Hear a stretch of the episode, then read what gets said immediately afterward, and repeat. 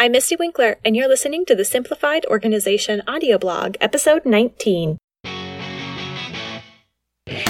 Here at Simplified Organization, we care less about having everything just so, and more about making sure we're doing the right things to the best of our abilities, fulfilling our vocations and responsibilities in service to God and others.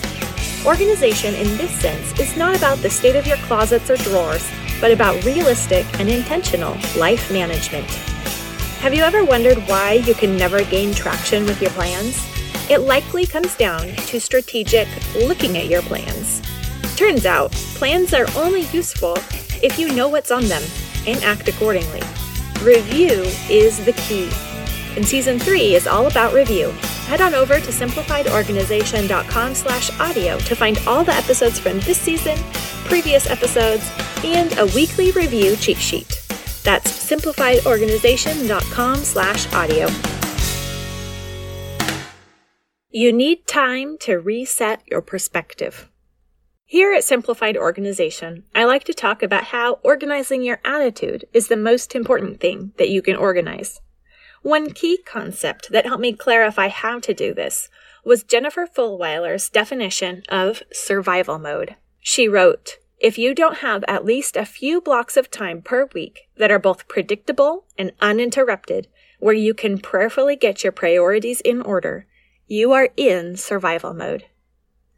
Many of us live in survival mode for long stretches during different seasons of mothering. That's simply part of the gig.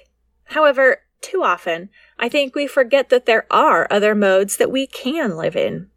We fail to recognize that we could rearrange our days to provide ourselves with some predictable and uninterrupted moments. Once we do that, we must also take the next step and use those moments not for shopping, not for pedicures, not for Facebook or for a novel. We must use the times that we've carved out for prayerfully getting our priorities in order. These other recreational activities are all acceptable and sometimes refreshing ways to chill, but we should add them on top of or after using our time first to sort through the junk in our head and align our perspective again with what we know to be true. The truth is that you need some time reserved to think and wrap your head around your day and what's going on. So when I say reset time, I do mean quiet time alone, but it can be in your own house, on your own porch, maybe during a walk around your block, or if you can manage it, at your local coffee shop, which never really seems alone to me, or at the library. This is like taking a planning and strategy meeting with yourself. It is refreshing, but not in a recreational sense. Moreover, it doesn't require multiple hours a day or a week. It just takes 15 to 30 minutes before the kids get up or after the kids are in bed, maybe an hour on a Saturday, maybe during a nap time when you are the one napping with your bedroom door closed. I've even fitted in by taking the kids to the park and, the, and letting them run while I think. Not the ideal, but it does work. Right now, I no longer have a baby waking me up at night, and that makes a huge difference so I can get up an hour before the kids and go for a walk or a jog around the block, and then have a few minutes to orient myself to the day before it begins. That's my morning review. There are three different tactics you can use during a regular perspective ordering time. One, look at the lists. There's a funny truth about lists, calendars, planning systems. If I want my lists and systems to work, I have to actually look at them and then use them. I have to review them to keep them in front of my mind if they're going to help me make good moment to moment decisions throughout the day. So take the time to review your lists and see what's in store for you this day or this week. Two, copy a quote. To recover your perspective, copy by long, slow hand a motivating quote, verse, or motto.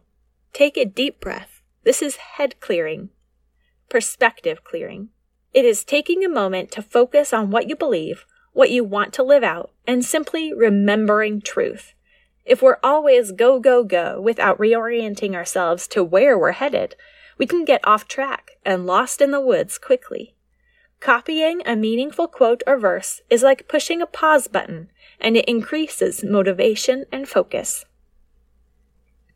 Copying a quote or verse by hand is a great way to remind yourself of the true story you are living, rather than the discouraging version that might be gaining ground inside your mind and imagination. 3. Brain dump. You might call it journaling, rambling pages, mind mapping, or any number of other names, but it means getting what's in your head down onto paper. Sometimes we don't even realize what's in our head until we see it in front of us in written words. If you're more of a talker than a writer, you might try finding a dictation app and take a walk while talking into your phone and letting it do the writing for you. Yes, simply writing it all down will reduce stress, frustration, and anxiety. It's a key tactic to perform not only once, but continually. If you haven't yet, check out my free guide that will help you get started with the brain dump habit at simplifiedorganization.com slash brain dump, all one word. And that's it for this episode of the Simplified Organization Podcast. You can find previous episodes and this season's cheat sheet at simplifiedorganization.com slash audio. While you're waiting for the next episode, please pop over to iTunes or Stitcher and leave a rating or review. Or at the show notes, you can hit the share button and share this episode with your Facebook friends. Thanks! Remember, organization starts with your attitude. Work your plan, roll with the punches, and do the right next thing.